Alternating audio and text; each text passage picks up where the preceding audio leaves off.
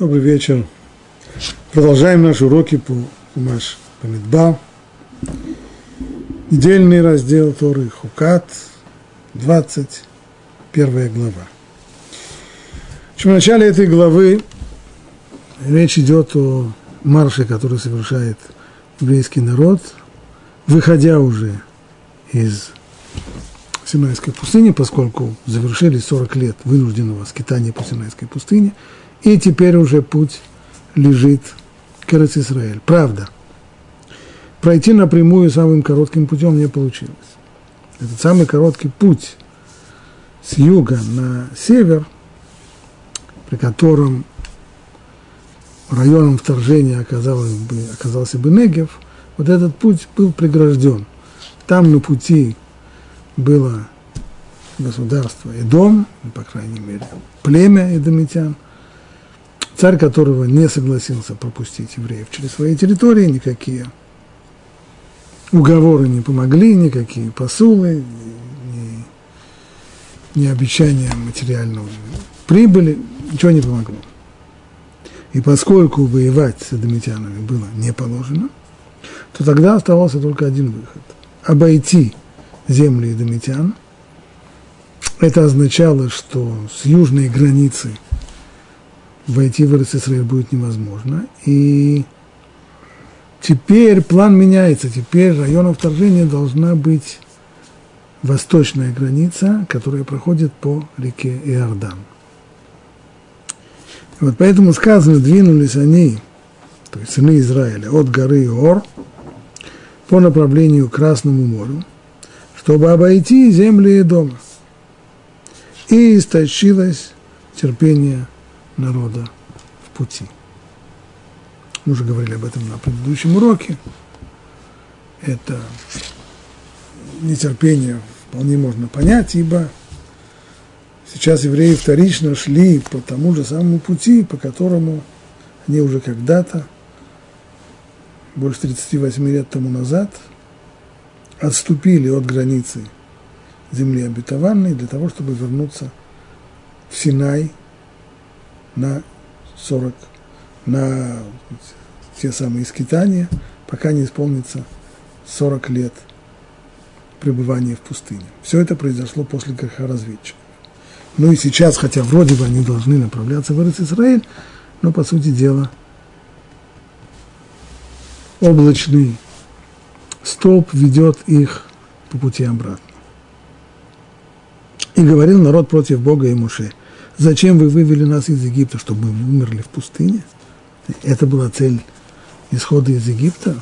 В крайнем случае можно было бы помереть и там, в Египте тоже, если в этом вся цель. Ведь нет ни хлеба, ни воды. И нам опостылила эта легкая пища.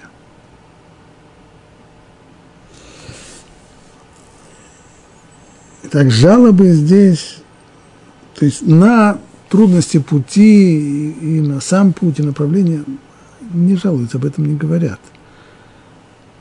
Очевидно, это ощущение только подспудное, но, по крайней мере, вслух об этом не говорится. А вслух жалобы на условия. Нет ни хлеба, ни воды, и нам постыли это легкая пища. И напустил Бог на народ ядовитых змей, и они жалили народ, и погибло много народа из Израиля. И пришел народ к Муше и сказали, мы согрешили, говоря о Боге и о тебе. Помолись Богу, чтобы он удалил от нас змей. И молился Муше за народ.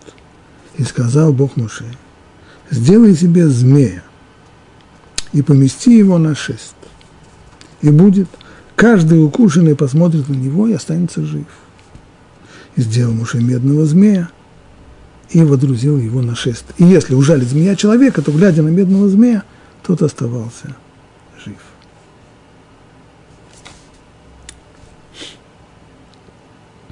Ну, вот. Самый первый вопрос, который напрашивается при чтении этого отрывка, совсем понятны жалобы. Нет ни хлеба, ни воды. Ну, во-первых, по поводу воды вся предыдущая глава занималась водным вопросом. Этот вопрос был решен. Каким образом? Вообще на протяжении всех лет скитания по пустыне, с самого начала, после первого кризиса, связанного с водой в безводной пустыне, проблема была решена, когда Муше добыл воду из скалы, и вслед за этим вот эта удивительная скала, источник воды, всюду и везде следовала за станом Израиля. Где бы ни оставались, не становились станом, всюду оказывалась скала, из которой выходил источник, набиралось целое озерцо перед ним, и уже оттуда проводились, э, проводилась вода в стан Израиля. Правда, я об этом говорил в предыдущей главе, со смертью Мирьям колодец иссяк, скала эта потерялась, но все было восстановлено. Восстановлено не так-то просто. Это оказалось ошибкой для Муше. Повторять все эти темы не будем, но так или иначе с того момента, как вода вернулась, после того, как во второй раз Муше и Арон посохом выбили воду из скалы, сейчас проблема водоснабжения решена. Почему жалуются на то, что нет воды, не ясно. Вторая жалоба – нет ни хлеба. Нет ни хлеба, ни воды. Точнее, даже первая. Первая жалоба на хлеб. Ну, хлеб-то у них действительно есть. Но зачем им хлеб? Они же едят манну небесную. Ман, который каждый день спускается и вот уже на протяжении почти 40 лет едят ман. Почему вдруг им подряд нет ни хлеба, ни воды? Зачем хлеб? И нам опостылила эта легкая пища. Может быть, дело в том, что ман им опостылил.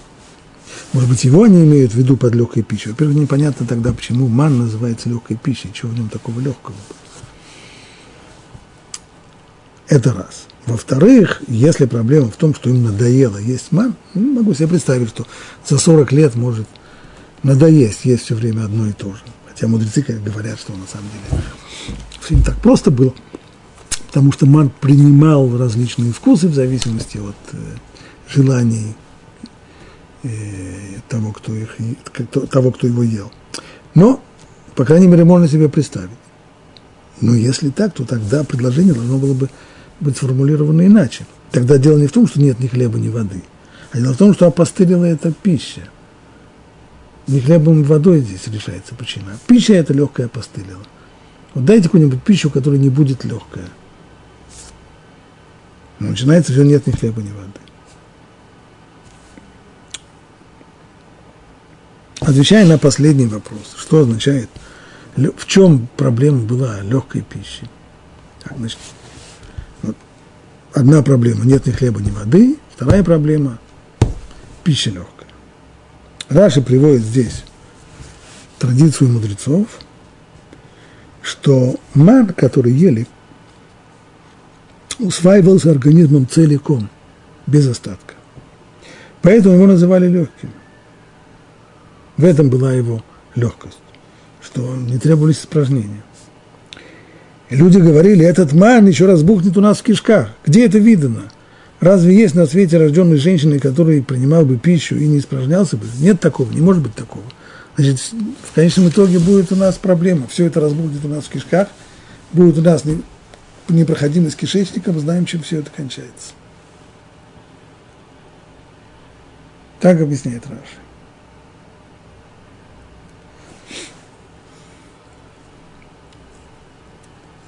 Но это не отвечает на предыдущий вопрос. Что за претензия нет ни хлеба, ни воды? Есть проблема в том, что ман не нравится, потому что он, видите ли, слишком легкий, впитывается без остатка. Так здесь не дело в хлебе и в воде, а дело в том, что ман не нравится.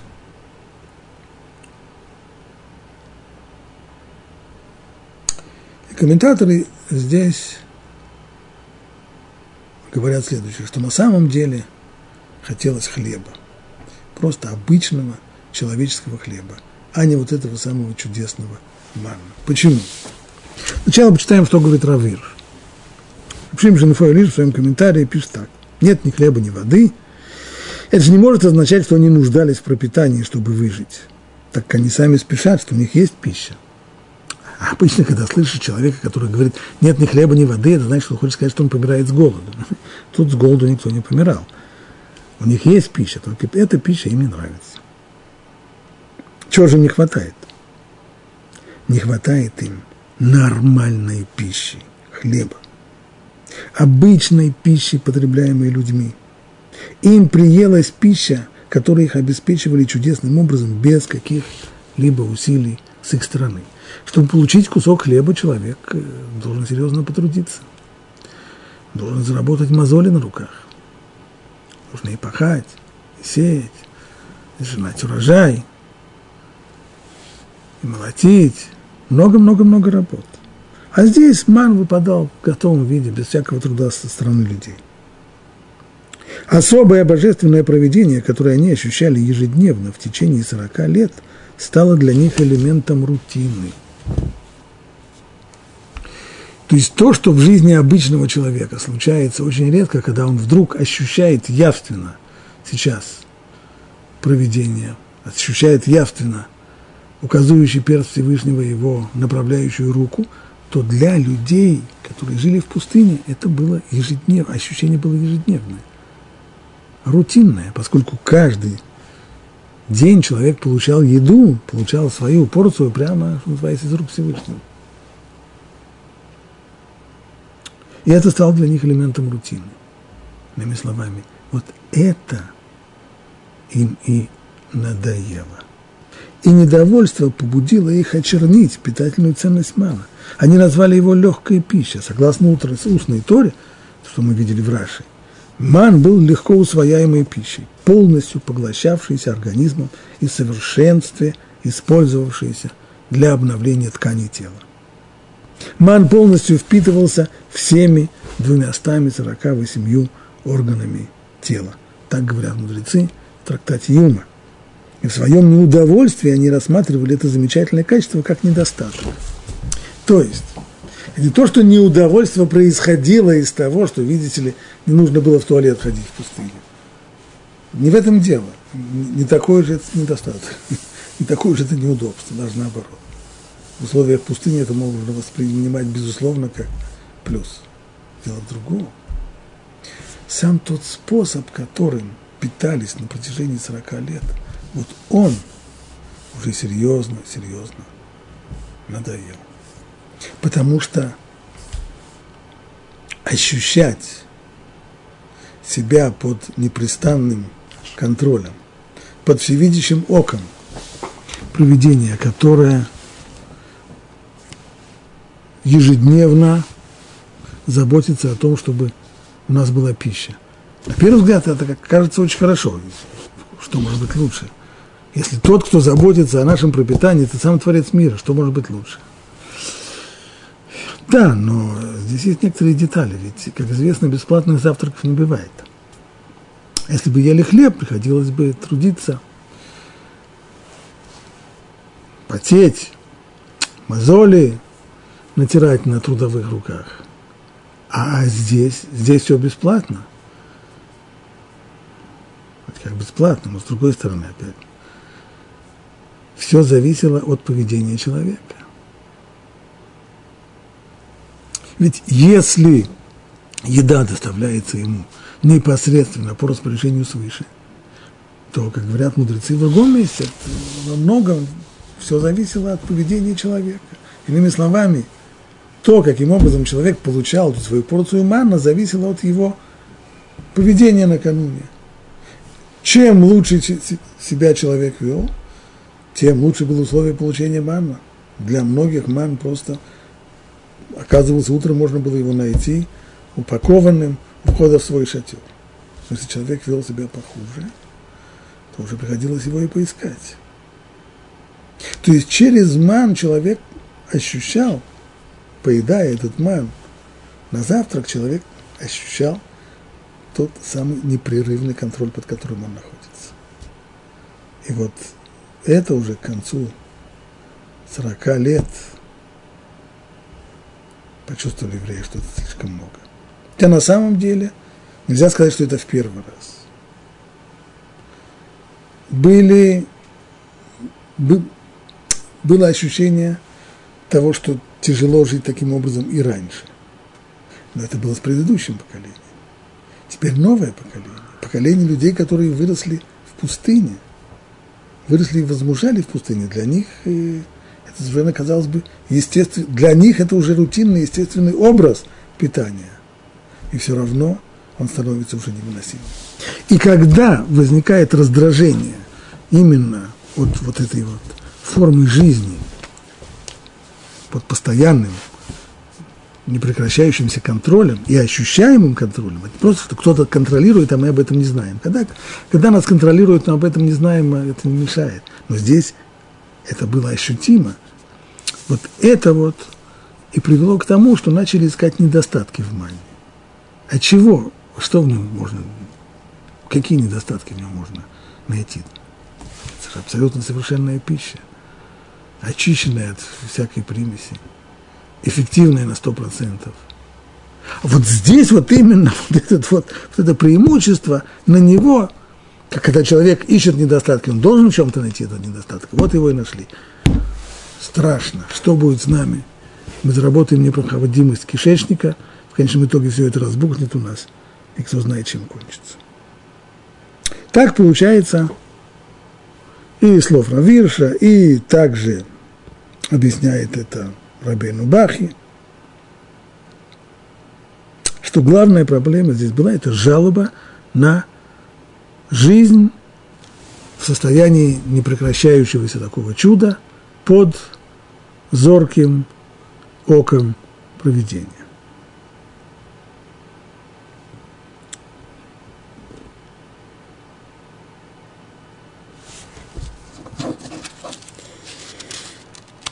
Хорошо. Это приводит народ к жалобам. Говорил народ против Бога и Муше, зачем вы вывели нас из Египта, чтобы мы умерли в этой пустыне. И напустил Бог на народ ядовитых змей, они жали на народ, и погибло много народа из Израиля. Дальше наступает раскаяние. И пришел народ к Муше и сказали, мы согрешили, говоря о Боге и о тебе. Помолись Богу, чтобы он удалил от нас змей.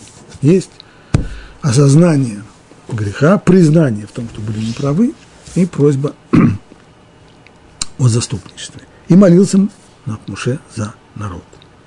Казалось бы, если есть уже, если люди признали свою ошибку, если они раскаиваются, то наказание должно было уйти. То есть змеи как пришли, так должны были уйти. Так было до сих пор. Но здесь так почему-то не происходит. И сказал Бог Муше, сделай себе змея и помести его на шесть. И будет каждый укушенный, посмотрит на него и останется жив. Вместо того, чтобы полностью убрать проблему, убрать этих змей, чтобы они ушли куда-нибудь, как их не было раньше, чтобы не было и теперь. Вместо не, не, нет, змеи остаются. И кусать они будут. И случаи укуса змей будут. Но что? Всевышний дает противоядие. А почему сразу? А почему так? До сих пор такого не было. До сих пор, когда народ признавал, что не прав, просил прощения, раскаивался, Муше молился, Всевышний полностью разрешал проблему, то есть устранял наказание его как не было. Здесь нет. Наказание остается. Проблема. Только что есть способ решения проблем. Есть такое противоядие. Почему? И второй вопрос, почему такое странное противоядие? Что это за сыворотка такая? Что это за странная такая форма? Сделать медного змея, его на шест, и чтобы каждый укушенный, каждый ужаленный глядел бы на этого змея. Почему так? В чем здесь дело?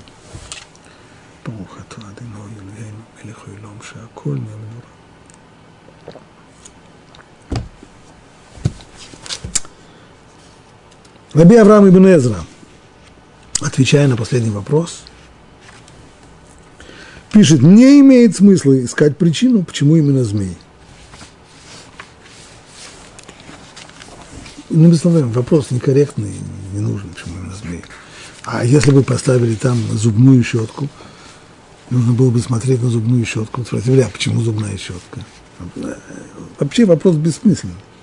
И если кто-то так не думает, то пусть он укажет нам дерево, которое способно подсластить воду горького источника. Как это было в самый первый год после выхода из Египта, когда еврейский народ, народ пришел в место, где была вода, так, выйдя из Египта, прошли по пустыне, и была жуткая жажда. И, наконец, приходят они в оазис, где есть вода. Ну, только что делать? Эту воду невозможно пить, она горькая. Всевышний говорит, да нет проблем. А вот здесь есть дерево, возьми веточку этого дерева, брось воды источника, и они не будут горькими. Они будут уже, это будет пресная вода, питьевая вода. Почему? Может быть, кто-нибудь может указать, что это за дерево такое, при помощи которого можно горько-соленые воды превращать в питьевую. Если мы узнаем такое дерево, то это неплохая бизнес-идея. Сегодня при недостатке воды, безусловно, э, способ подобного рода опреснения воды, дешевый и простой, при помощи веточки дерева, он принесет замечательные прибыли. Понятно, что никто не может его принести, потому что это, ну, так Всевышний захотел, чтобы в данный момент вот эта веточка, она бы э, опреснила воду. Захотел бы, мог бы сказать, вылить туда пол-литра молока. Или бросить туда знаю, э, камень такой-то. Какая разница, что? Нет никакого смысла искать причины. Всевышний не управляет миром таким образом, чтобы нам это было бы понятнее. Вот если мы увидим, что туда засыпаются какие-то химикаты, и мы потом пойдем э, посмотрим учебник химии, и нам скажут, что про эти химикаты, что у них есть такое качество, у них такое, мы скажем, о, вот теперь я понимаю, почему это было. Ну, э, может быть, нам было бы так интереснее, но, но что делать, Всевышний управляет миром другим способом. Не то, что он творит чудо так или не, так, нет смысла спрашивать, почему именно так или не так. Так пишет Ibn Отповедь ищущим объяснение подобного рода явлений. Вот теперь Рамбан. Рамбан начинает с того, что он цитирует Раши. А Раши, кстати, не задал вопрос, почему именно змей. Так что замечание Ибн Эзры, что нет никакого смысла искать причину – Почему именно змей, к Раши это не относится. А Раши не задает вопрос, почему именно змей. Но Раши заинтересует другой вопрос. Почему медный именно змей? Ну, змей хорошо. Ладно, там, змею укусил, на змея посмотрел, каким-то образом противоядие. Почему медного змея? Говорит, Раши, хотя ему не было приказано изготовить змея из меди. Даже, точнее, вот вопрос Раши на самом деле еще более уточним его. Не в том, что почему именно медный, а не серебряный. Если он это делает, то очевидно, он получил какое-то указание свыше сделать. Ведь не сделал же он змея по собственному усмотрению, а только потому, что Всевышний ему сказал змея. Но Всевышний не сказал ему делать медного змея. Почему он сделал медного? Вот здесь уже, поскольку это не директива Всевышнего свыше, а это уже инициатива Моше, то здесь позволено нам будет спросить, а почему, что он думал, что им руководило, какие идеи им руководили, когда он решил сделать змея именно из меди. Поясняет Раши, хотя ему и не было приказано изготовить змея из меди, тем не менее Муше подумал, Всевышний назвал его вот эту штуку змей. Змей на языке Торы – нахаш – а я сделаю его из меди, ибо медь на языке Торы называется нехошет. Здесь есть слова, сходные по звучанию, аллитерация. Нахаш, нехошет. Медный змей. Очень близко звучит. То есть, не то, что у Моше были какие-то здесь идеи по поводу того, каким образом изготовить противоядие от укуса змей, это не значит, что медный змей по мнению Моше, был более близок к, к исцелению, чем э, серебряный, золотой, кожаный или деревянный.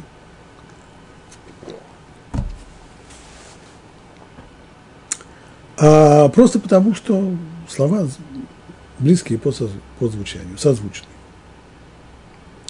А Рамбан начинает свой комментарий с того, что он цитирует это в Раши, хотя и не было приказано ему изготовить змея из меди, тем не менее, Муше подумал, Всевышний назвал его Нахаш, а я сделаю его из Нехоша, то есть из меди, Это слова сходные по звучанию, так объясняет Раши, опираясь на слова наших наставников. То есть это не комментарий самого Раши, Раши цитирует в своем комментарии, источником его являются слова Хазаль. А как мне видится, продолжает Рамбан, тайна медного змея заключалась в том, что это было понятие, которое упоминают и другие авторы того времени, позже, «нес битох нес», то есть чудо в чуде. Что значит? Не просто перед нами чудо, в этом чуде есть еще и дополнительное чудо.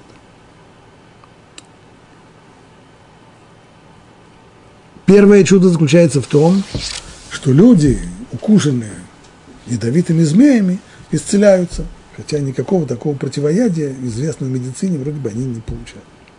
Сам факт исцеления – чудо. Но если мы сейчас посмотрим, каким образом происходит это исцеление при помощи взгляда на медного змея, то выяснится в этом еще чудо в чуде. Что это значит? Ведь в Торе и вот эта вот практика чуда внутри чуда, она не только здесь, это практика в Торе, встречающаяся не раз – Торе рассказывается, как порой от ущерба избавляет именно то, что нанесло ущерб. Во-первых, есть избавление, это первое чудо, а чудо в чуде в том, что избавление приносит именно то, что должно было, что, что нанесло и ущерб. И именно это избавляет от ущерба. От болезни излечивает то, что стало ее причиной. Иными словами, как представьте себе, что человека, который заболел какой-нибудь инфекционной болезнью, э, скажем, бактериальной, он получил какую-нибудь бактериальную инфекцию. И придя на прием к врачу, он услышит, что ему нужно выпить стакан воды с этими бактериями, и вот тогда он излечится. Дело не только в том, что здесь будет излечение, а в том, что излечение будет тем же самым способом, которым он заболел. И так, именно так было, по словам наших наставников, когда сыны Израиля не могли пить воду в море, ибо она была горькой. Это как раз тот самый эпизод, который упомянул Ибн Эзра, когда Ибн Эзра заметил, что нет никакого смысла искать ответ на вопрос, почему именно змеи и почему именно медные, что это вообще некорректные вопросы, добавил Ибн Эзра, а если кому это не нравится, пусть объяснит, каким образом веточка дерева превращает горько-соленые воды, которые были в море, в питьевую воду. Может быть веточка, может быть что угодно другое. Но мудрецы говорят больше. То, чего Ибн Эзра не говорит. Это не было просто дерево. Просто так первый попавшееся дерево. Это дерево было такое, что если бы попробовать пожевать его, то оно тоже было горькое. И вот горькое на вкус дерево бросили в горькую воду, и в результате получилась вода пресная питьевая. То есть горечь, сама горечь изгнала горечь, нейтрализовала горечь из воды. И это постоянная практика, когда от болезни излечивает то, что стало ее причиной. Так было по словам наших наставников, когда сыны Израиля не могли пить воду в море, ибо она была горькой. И возроптал народ на Муше, и указал Бог дерево, и бросил его в воду, и стала вода пресной. Что это было за дерево? Внутри дерево было горькое. И то же самое здесь, говорит Рамбан. Каким образом то же самое здесь? И Рамбан поясняет. Рамбан, кстати, напомним, что Рамбан, живущий в 13 веке, он практикующий врач. И именно медицину он зарабатывает себе на жизнь. Ведь из медицинской практики известно, что люди, укушенные ядовитыми животными или насекомыми, подвергаются смертельной опасности, если вновь увидят укусившие их животное или его изображение. Вряд ли современная медицина подпишется под этим сообщением Рамбана, но Рамбан, как человек, знающий медицину своего века – пишет о том, что люди, по крайней мере, в это верили. Причем совершенно не важно, как это часто бывает в медицине, не так важно, это действительно срабатывает или не срабатывает. Самое главное, что люди в это верят. А если люди в это верят, то тогда сама эта вера, это мы знаем, это уж точно закон мироздания, что то, чего человек боится, панически боится, то обязательно случается. И если распространена была вера, что укушенный, если он посмотрит на того, кто его укусил – если человека укусила ядовитая змея, и он снова увидит ядовитую змею, то или даже не только саму ядовитую змею, но даже ее изображение, не знаю какой степени реалистичности, но ее изображение, то он подвергает себя смертельной опасности. То есть это уже такое психосоматическое воздействие, воздействие страха э, и образа того вредоносного, ядовитого животного, которое его укусило, на организм человека. И если человек укушенный бешеной собакой или другим взбесившимся животным, здесь уже укус не ядовитого, не, не, не ядовитой змеи, а укус бешеной собаки. Так вот, считалось тогда, что если человек посмотрит в воду, то увидит там призрачное отражение собаки. И если это произойдет, он умрет как описывается в медицинских книгах и упоминается в талмудическом трактате, трактате Йом. То есть, чтобы мы не подумали, что Рамбан живет в 13 веке, может быть, это поверие, которое тогда уже родилось. Нет, оно достаточно древнее. Уже Талмуд, еще, не уже, а еще Талмуд упоминает это поверие, что укушенный бешеной собакой подвергает себя, подвергается смертельной опасности, если он видит в воде отражение призрачная, укусившая его собаки. И врачи тоже предостерегают, чтобы в присутствии укушенного вообще не упоминали об укусившем животном. Более того, говорит, практика врачей, так, здесь уже, как это пословица говорит, в доме повешенного не говорят о веревке. Так вот, говорит Рамбан, в доме укушенного не говорят про тех, кто кусает. То есть не только, чтобы не показывать человеку изображение того, кто его укусил, и охранять его, но и даже не упоминать словами, при нем не упоминать об укусившем животном. Иначе, чем-то опасно. Его образ овладеет воображением пострадавшего и будет преследовать его. То есть страх, который возник у человека в сердце, то есть у него есть некоторый вот этот вот подсознательный страх – если его возбуждать, возбуждать его путем упоминания того животного, которое его укусило, то этот подсознательный страх будет усиливаться, и это будет влиять на человека и подвергать его опасности. Будет преследовать его, пока не приведет его гибель. Но раз это так, то тогда, если бы мы сейчас спросили древних лекарей, вот произошла такая вещь, ряд людей, которые были в египетской пустыне, оказались укушенными ядовитыми змеями. Что сейчас делать? То эти древние лекари первым делом сказали бы нам постараться прежде всего, чтобы не было вокруг никаких изображений змей, если есть какие-то украшения со змеями, убрать все. И в присутствии больных ни в коем случае не, не говорить и даже не упоминать слово «змея». «Змея», «яд», «укус», чтобы ничего подобного не было.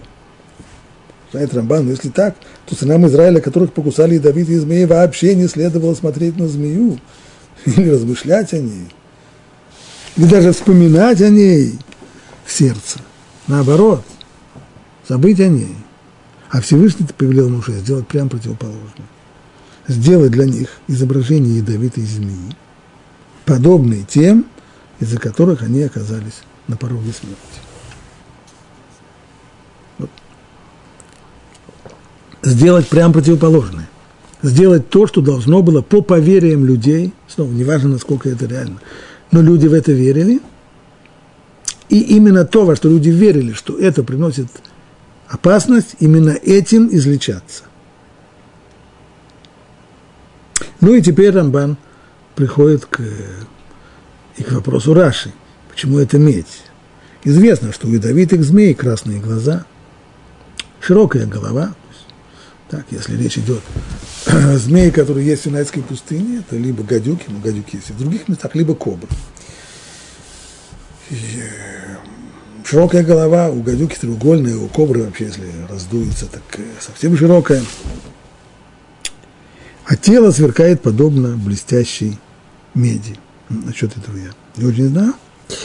И поэтому Муше, выполняя повеление сделать ядовитого змея, ему было сказано сделать не просто змея, а сараф. Сараф это означает именно ядовитая змея.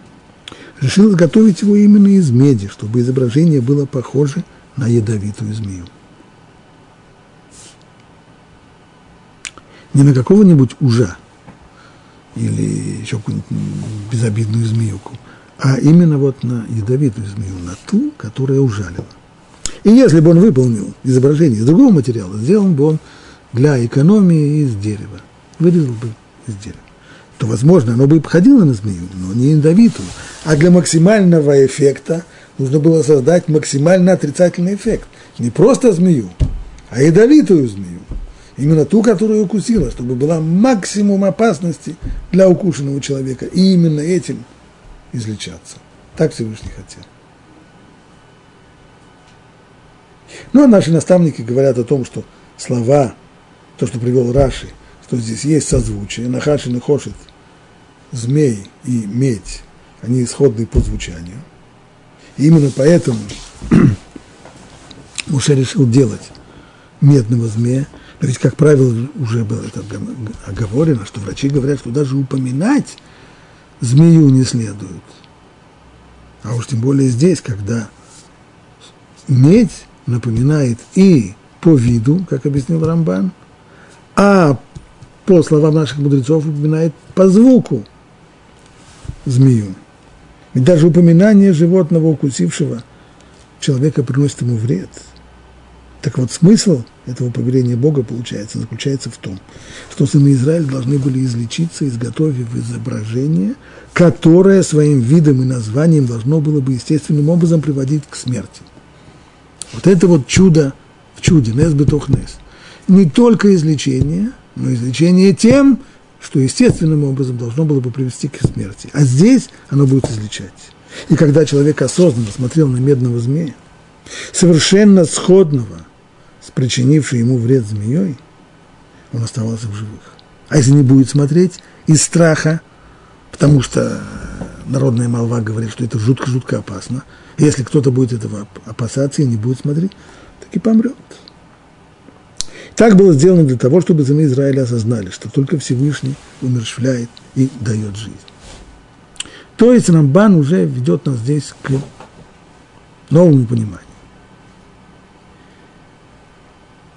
Вопрос, который мы задали, почему, несмотря на то, что еврейский народ осознал свою ошибку и раскаялся, почему Всевышний попросту не убрал змей.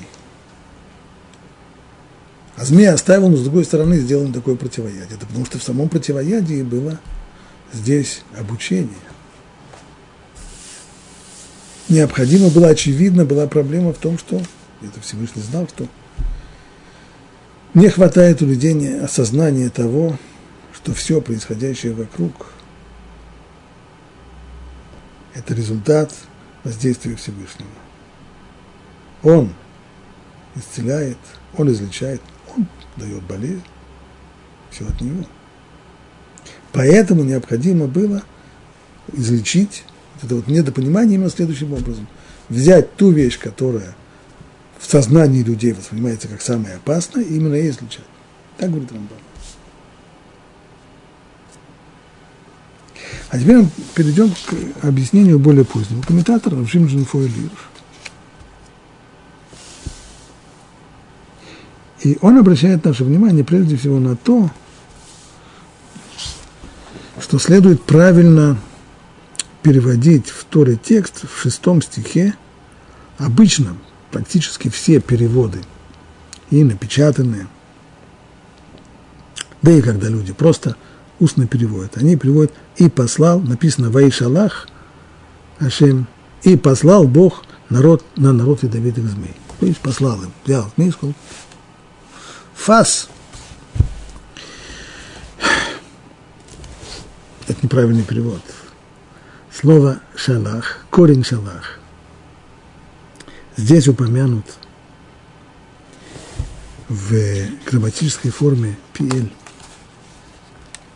что означает, значит, есть лишлоах, шалах, есть лешалеах в инфинитиве, шилах. Так вот, здесь упомянуто в форме пиэль, шилах, ваи шалах, и это означает не послать кого-то или чего-то, означает отпустить кого-то, не удерживать его более, позволить ему двигаться естественным для него способом. Так Муше сказал фараону. Шалах – это ми. означает, что он пришел к фараону и сказал, пошли мой народ. Не надо было его никуда посылать. Шалах – это ми означает, отпусти мой народ. Ты его держишь, ты удерживаешь их, отпусти его.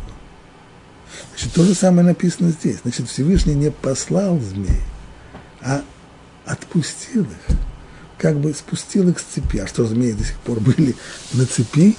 Или, может быть, намордники у них были? Получается, что так. Эти ядовитые змеи всегда существовали в пустыне. Вы забыли, где происходит действие. Синайская пустыня. Змей там хватает. Не только гадюки, но и кобры. Может быть, не столько, сколько в Египте, но в достаточном количестве. 40 лет евреи пробыли в пустыне. Кто-нибудь слышал до сих пор жалобы о укусах ядовитых змей? Нет, жалобы евреев до сих пор было на что? На еду, на воду, на место негодное, на усталость. Но на змей никто не жаловался. А где же были эти змеи до сих пор?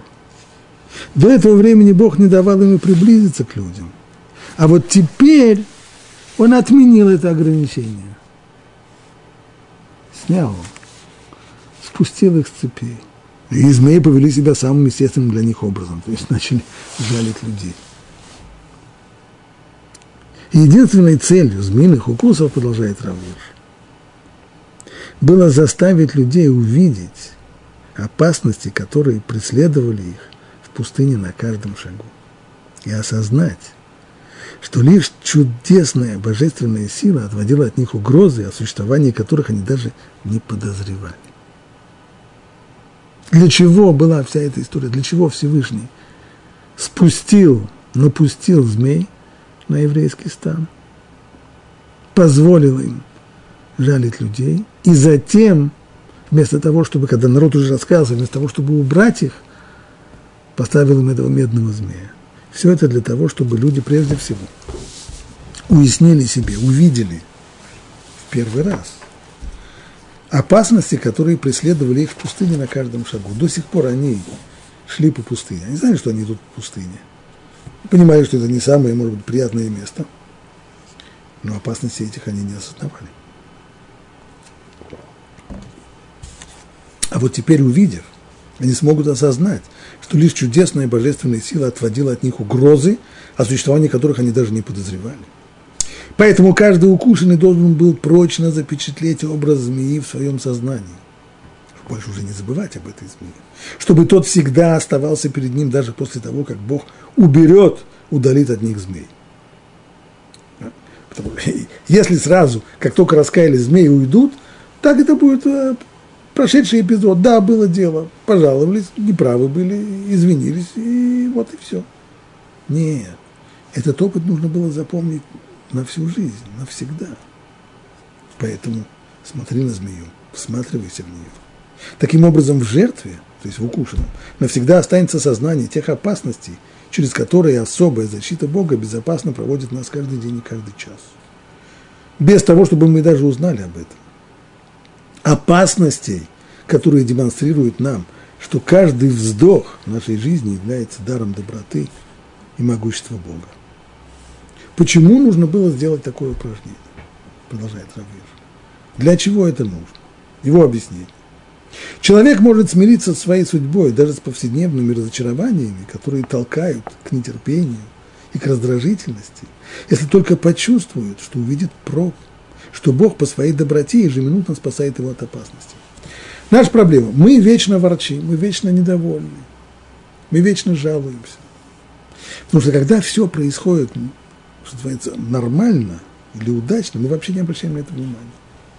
Человек встал утром, встал, позвоночник у него сработал, и до кухни он наш, дошел, и на кухне оказалось, что можно вскипятить воду, и кофе сделать, и, и, и поесть, что нашлось, и, и до работы можно было доехать, и масса-масса, нормально.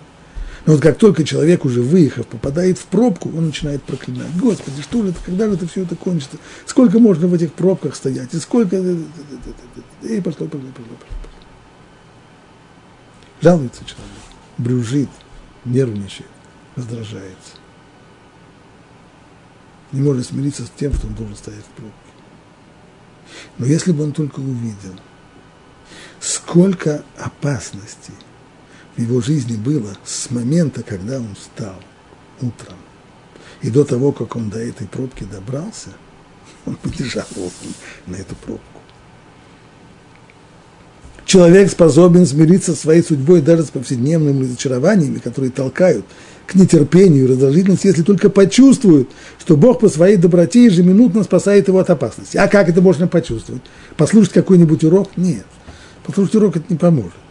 А почувствовать он сможет, если увидит пропасть, по узкому краю которой проходит весь его жизненный путь.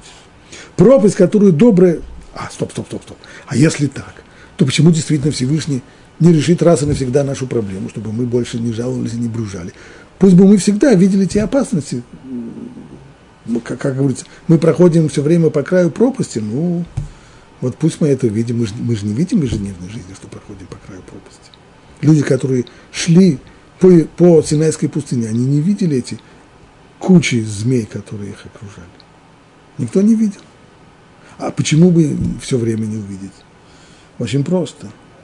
Потому что если постоянно видеть пропасть по узкому краю, который мы идем, так голова же закружится и упадем обязательно. Пропасть, которую добрая рука Бога закрывает от взора, чтобы у него не закружилась голова. Пропасть, через которую Бог несет его, как на орлиных крыльях. Вот если человек хотя бы на минуту вдруг глаза у него откроются, и он увидит эту пропасть, он увидит те опасности, мимо которых он прошел, не задевшие Только потому, что Всевышний его спас, увидев это, он благословит Бога, если только заметит ядовитых змей, которые подстерегают на его пути, и только всемогущая охрана Всевышнего обезвреживает их. Вот почему неблагодарные, как называют их наши мудрецы, то есть евреи тогда в пустыне, были наказаны тем, что Бог убрал защитный заслон. Они пожаловались, пожаловались, что Всевышний завел их в это место, где нет ни воды, ни хлеба. В ответ Всевышний снял защитный заслон, чтобы убрать эти жалобы. Заслон, который до сих пор скрывал ядовитых змей от глаз. Во-первых, их не видно было а во-вторых, защищал от их зубов. Они не только не, были, они не, только не, не кусали, но и вообще даже не были видны. По той же причине лекарство для каждого укушенного змеей составляло в том, что он должен был запечатлеть образ змеи, поскольку здесь было непонимание вещей, поскольку здесь были жалобы, и возможность избавиться от этих жалоб была в том, чтобы понять, как Всевышний защищает нас. Поэтому недостаточно было того, что человек получал укус и потом исцелялся из него. Нужно было хорошо-хорошо присмотреться к этой змее, чтобы запомнить, что хотя я иду по улице и никаких змей рядом с собой не вижу, это не значит, что они не лежат в близлежащей канаве и не следят за каждым моим шагом. И будет каждый укушенный, посмотрит него, останется жив, развивая высказанную здесь идею, мне хочется сказать так. Прежде всего нужно понять проблему того поколения, о котором мы говорим. Новое поколение, которое выросло и возмужало в э, Синайской пустыне, и оно должно войти в Израиль. Оно живет, вот то, что мы сейчас читаем, события происходят в переходный период. Что такое переходный период? Кончился период заканчивается, по сути дела уже кончился период пребывания в Синайской пустыне, но еще не началась жизнь в Израиль в земле обетованной. Вот сейчас несколько месяцев переходного периода. И что означает этот переходный период? Вся жизнь в Синайской пустыне была в жизни в атмосфере непрекращающегося чуда. Чудо, которое превратилось для людей в рутину, в обычную привычную жизнь. Но люди знают, что в Эрец Израиль этого не будет. В Эрец Израиль чудеса прекратятся, ман не будет падать, колодец передвижной тоже исчезнет, воду придется добывать, так как все остальные люди добывают, колодцы копать, канавы проводить. Хлеб придется зарабатывать тяжелым трудом, там все будет иначе. А сейчас? А сейчас, в этот переходный период, чудеса уходят одно за другим – но будучи в пустыне, ведь это обычной нормальной жизни, как у всех людей, еще не начали. Здесь в пустыне невозможно не сеять, не пахать, не, не, пахать, не сеять, ничего. А чудеса уходят. Умерла Мирьям, исчез колодец, исчез источник с водой. Правда, его вернули. Но все-таки умер Аарон, исчезли облака – которые до сих пор закутывали стан Израиля, защищали его от врагов и от диких зверей в пустыне. Два из трех лидеров ушли. Муше еще жив. Он ведет еврейский народ сейчас в Заиордании. Но его дни тоже сочтены. Известно, что в Израиль он не перейдет. Это значит, что он должен умереть в скором времени. Последнее, что осталось, из, из этих великих чудес – это ман. Три основы существования в пустыне были. Вода, которая была связана с Мирьям, облака, защищавшие их, это было связано с Аароном, и ман, скорее всего, связан с Муше. Стало быть, если он умрет, то и манна не будет. А чем же мы тогда питаться будем? Эту пищу называют здесь легкой. Дело не только в том, что она была легкая с точки зрения ее усвояемости. Нет, она с легкостью уйдет, она легкая, она сегодня здесь, а завтра там. Поэтому и жалуются, нет ни хлеба, ни воды. Нет, сейчас, конечно, у нас все есть, потому что сейчас мы еще живем в состоянии постоянного чуда, но оно в любую минуту может прекратиться, а мы пока еще в Синайской пустыне. И здесь возможности просуществовать вне чуда нет. Если жить по законам природы, то мы все здесь околеем. Всех нас ждет смерть от жажды, от, от голода. Вот в чем была жалоба. Дело не в том, что как, как говорят комментаторы Рабирубахи, что людям надоело жить в состоянии непрекращающегося чуда и под взором проведения. Да нет, они привыкли так жить. И это для них было естественно и нормально, могли бы продолжать так жить, но они знали, что это не продолжится так, они знали, что это прекратится. И в новых условиях жить без этого зонтика, без этой защиты, жить в условиях, в которых все проходит по законам природы, вот это было страшно. Поэтому были здесь жалобы. Ну, жалобы мы поняли. Можем ли мы их оправдать? Оправдать нет, потому что здесь в основе их лежит глубокая, глубокая ошибка. И, к сожалению, это ошибка, которой не только герои этой главы грешат, но и очень-очень многие люди. То есть э, есть такой взгляд на жизнь, что в мире все происходит либо по законам природы, либо по воле Бога, который вершит чудо и э, вмешивается. То есть уч, участие Бога в нашей жизни, оно всегда связывается с чудом. Когда происходит какое-нибудь из ряда вон входящее событие, говорит, о, перст Божий. Вот это перст Божий. Человеку получилось так, у него очень удачное стечение обстоятельств. О, Ашгаха протит. Во, прямо здесь сейчас работало проведение. А если бы так не получилось? Помню, у меня был родственник, который, играя в преферанс, у него было, когда у него получалось э, удивительно удачный ход, или его не могли поймать на мизере с тремя дырами, он говорит, о, есть Бог. Когда есть Бог, когда чудо происходит, он должен был сесть, а он не сел. Вот здесь именно отсюда пришел этот страх. До сих пор мы жили в состоянии чуда. Все было по воле Божьей. По воле Божьей у нас было и защита, и питье, и еда. Но все это кончается. И мы теперь вступаем в жестокий мир, в котором правят слепые и жестокие законы природы, законы джунглей и еще похуже того. Как в них можно будет прожить? У нас же нет никакой возможности выжить в них. И это была ошибка. Да потому что все законы природы, все, что действует, все, что происходит в мире, происходит по воле Всевышнего. И закон природы отличается от чуда только одним.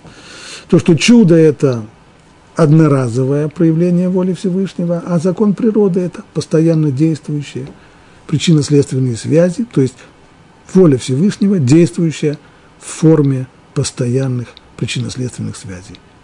И не иначе. И вот для того, чтобы люди поняли эту свою ошибку серьезно, для этого Всевышний устроил вот эту историю со змеем. Как объясняет Равир, конечно, эти змеи были все время в пустыне. И до сих пор они никого не жалили. Они, все были на цепи, на всех были намордники. Более того, некоторые комментаторы говорят, что это было связано как раз с облаками, те самые облака – которые окутывали еврейский стан, они защищали евреев не только от врагов, но и от э, диких зверей, и от змей, змей тоже. Некоторые прибавляют, что эти облака просто ну, химическое оружие, они умертвляли змей, скорпионов, всякую прочую гадость. Но ведь облака уже растаяли. Умер Аарон, и облака растаяли. Но с тех пор никто не слышал о случаях которых э, были укусы. Нет, не сообщалось об укусах. И вот только здесь, после того, как начали жаловаться, Всевышний спускает змей. Он показывает им, то есть, чего они боятся? Они боятся, если мы выходим из-под, из этой чудесной обстановки, из существования в атмосфере постоянного чуда, то мы выходим в жестокий мир слепых законов природы, а нет. Хотите знать, как выглядел бы мир, которым управляли бы законы природы без божественного проведения? Выглядел бы он так. И тут же показали змеи свои зубы. Ведь на самом-то деле уже чудес-то уже здесь в этом плане нет, нет уже этих облаков, и все равно до сих пор змеи не жалили. Хотите посмотреть, как бы выглядел мир, которым Всевышний не управляет? Получайте укусы змей. И поэтому для того, чтобы поняли ошибку до конца, Всевышний, когда люди раскаялись, сказали, да, мы, мы согрешили. Змеи не убирают сразу. А именно, как говорит Рамбан, нужно было поставить вот этого самого медного змея, чтобы человек смотрел на него, и тогда бы понимал, что то, что он считает по законам природы, а так древняя медицина учила, что человек, которого укусила змея, если он будет смотреть, если он увидит змею, а уж тем более будет смотреть, а уж тем более будет думать о ней, то уж точно, это Пикуахнефиш, он точно находится в состоянии э, смертельной опасности. Вот именно это будет излечать. Для того, чтобы поняли раз и навсегда, что нет вот этого противостояния либо законы природы, либо воля Бога, интервенция которой устраивает чудо, вторгается и, и устраивает вещи на свой лад. Ничего подобного. Для того, чтобы увидеть, для того, чтобы иметь дело с волей Бога, не нужны чудеса. Воля Бога окружает нас каждый день, каждый час. Мы этого не видим. Мы не видим тех опасностей, через которые мы ходим. Мы не видим то, что вокруг себя – мы не видим тех змей, которые нас почему-то не жалят, хотя мы чуть ли не наступаем им на хвост каждый день.